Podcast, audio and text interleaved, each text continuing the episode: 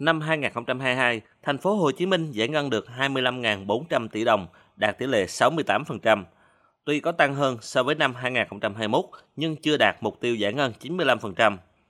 Theo Giám đốc Sở Kế hoạch Đầu tư Lê Thị Huỳnh Mai, việc giải ngân vốn đầu tư công không đạt do nhiều nguyên nhân như diễn biến bất lợi của dịch COVID-19, xung đột quân sự chính trị trên thế giới, gây lạm phát ở nhiều quốc gia và nhất là công tác quản lý phối hợp của các sở ngành, chủ đầu tư còn chưa tốt.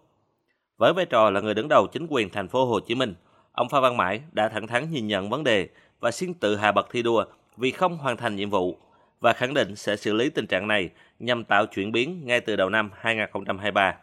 Và tôi tự nhận giảm bậc. Chúng ta phải nghiêm túc cái này, thực hiện đúng cái chỉ thị của Thủ tướng, chỉ thị của Ủy ban về giải ngân đầu tư công. Và sang năm sau thì chúng ta sẽ tăng cường cái thi đua này à, đối với các đồng chí. Thì như vậy thì tôi thấy rằng là chúng ta phải à, siết cái kỷ cương kỷ luật đối đầu tư công. Theo ông Phạm Chánh Trực, nguyên phó bí thư thường trực thành ủy thành phố Hồ Chí Minh, việc giải ngân đầu tư công thấp là do cấp dưới làm, nhưng việc chủ tịch Ủy ban nhân dân thành phố Hồ Chí Minh tự nhận trách nhiệm về mình vì là người đứng đầu thành phố Hồ Chí Minh là hành động thể hiện một lãnh đạo biết nêu gương. Nó thể hiện một cái người lãnh đạo khiêm tốn và biết nêu gương để cho cấp dưới ờ, thấy mình ờ, làm nó chưa có hoàn thành đầy đủ ờ, cái ờ, việc gì đó thì mình nên là tự mình phải nhận xét tự nhận xét và tự ờ, phê bình bác hồ luôn luôn căn dặn là phải tự phê bình và phê bình là cái vũ khí sắc bén ở trong đảng trong bối cảnh hiện nay, thành phố Hồ Chí Minh đang đối mặt với nhiều khó khăn thách thức, đòi hỏi mỗi cán bộ, lãnh đạo, mỗi cấp mỗi ngành phải có quyết tâm, nỗ lực mới để đáp ứng sứ mệnh được giao. Muốn thế, trong điều hành công việc, người cán bộ không thể làm một cách máy móc, rập khuôn mà chú ý đến yếu tố năng động, sáng tạo, dám nghĩ, dám làm vì lợi ích chung. Người đứng đầu phải nắm vững đường lối, chủ trương của đảng, chính sách và pháp luật của nhà nước để khi thấy cần thiết phải đột phá sáng tạo. Nói về vai trò người đứng đầu, ông Nguyễn Văn Nên, Ủy viên Bộ Chính trị, Bí thư Thành ủy Thành phố Hồ Chí Minh cho rằng các chủ tịch, bí thư, giám đốc phải coi mình như một chỉ huy thực thụ trên chiến trường, có tác phong của người lính, kỷ luật và chỉ đạo quyết liệt. Áp lực lắm, nhưng áp lực đó nó buộc chúng ta hành động và chúng ta sẽ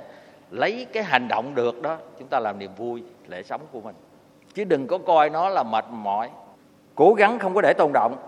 mà chần chừ do dự, cơ hội mất, thời gian trôi qua, người ta chờ đợi khi một cái chữ ký của mình mà nhiều người chờ đợi đồng nghĩa với cái là đánh mất một cái gì đó quan trọng thì cái đó chúng ta có lỗi.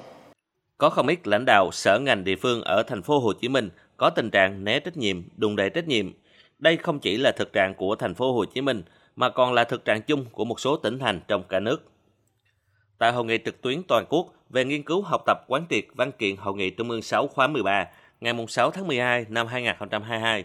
Ủy viên Bộ Chính trị, Thường trực Ban Bí thư Võ Văn Thưởng cho biết, hiện nay có tình trạng là nhiều khi có vướng mắt đi hỏi cấp trên, hỏi các bộ ngành mà để 3 đến 6 tháng rồi trả lời kiểu đề nghị giải quyết theo quy định của pháp luật. Đây là cách trả lời không đầy đủ hết trách nhiệm.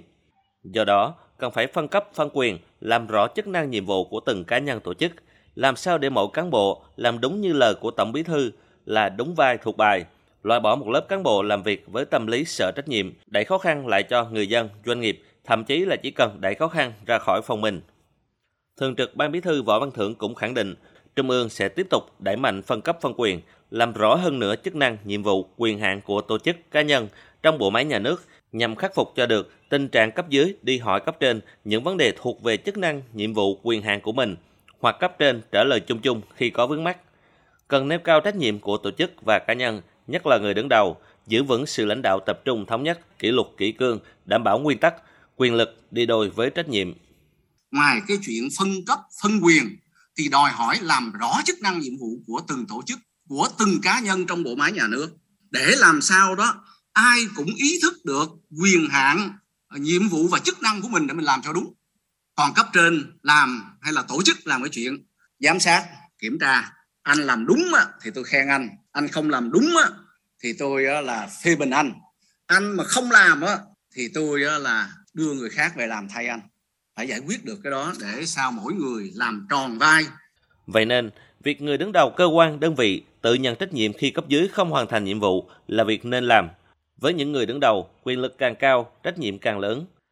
Trách nhiệm ở đây là không chỉ là hoàn thành nhiệm vụ được giao phó, mà lớn nhất là trách nhiệm nêu gương, tạo niềm tin của cấp dưới và của nhân dân đối với mình để đồng thuận hành động thiết thực vì sự tiến bộ chung.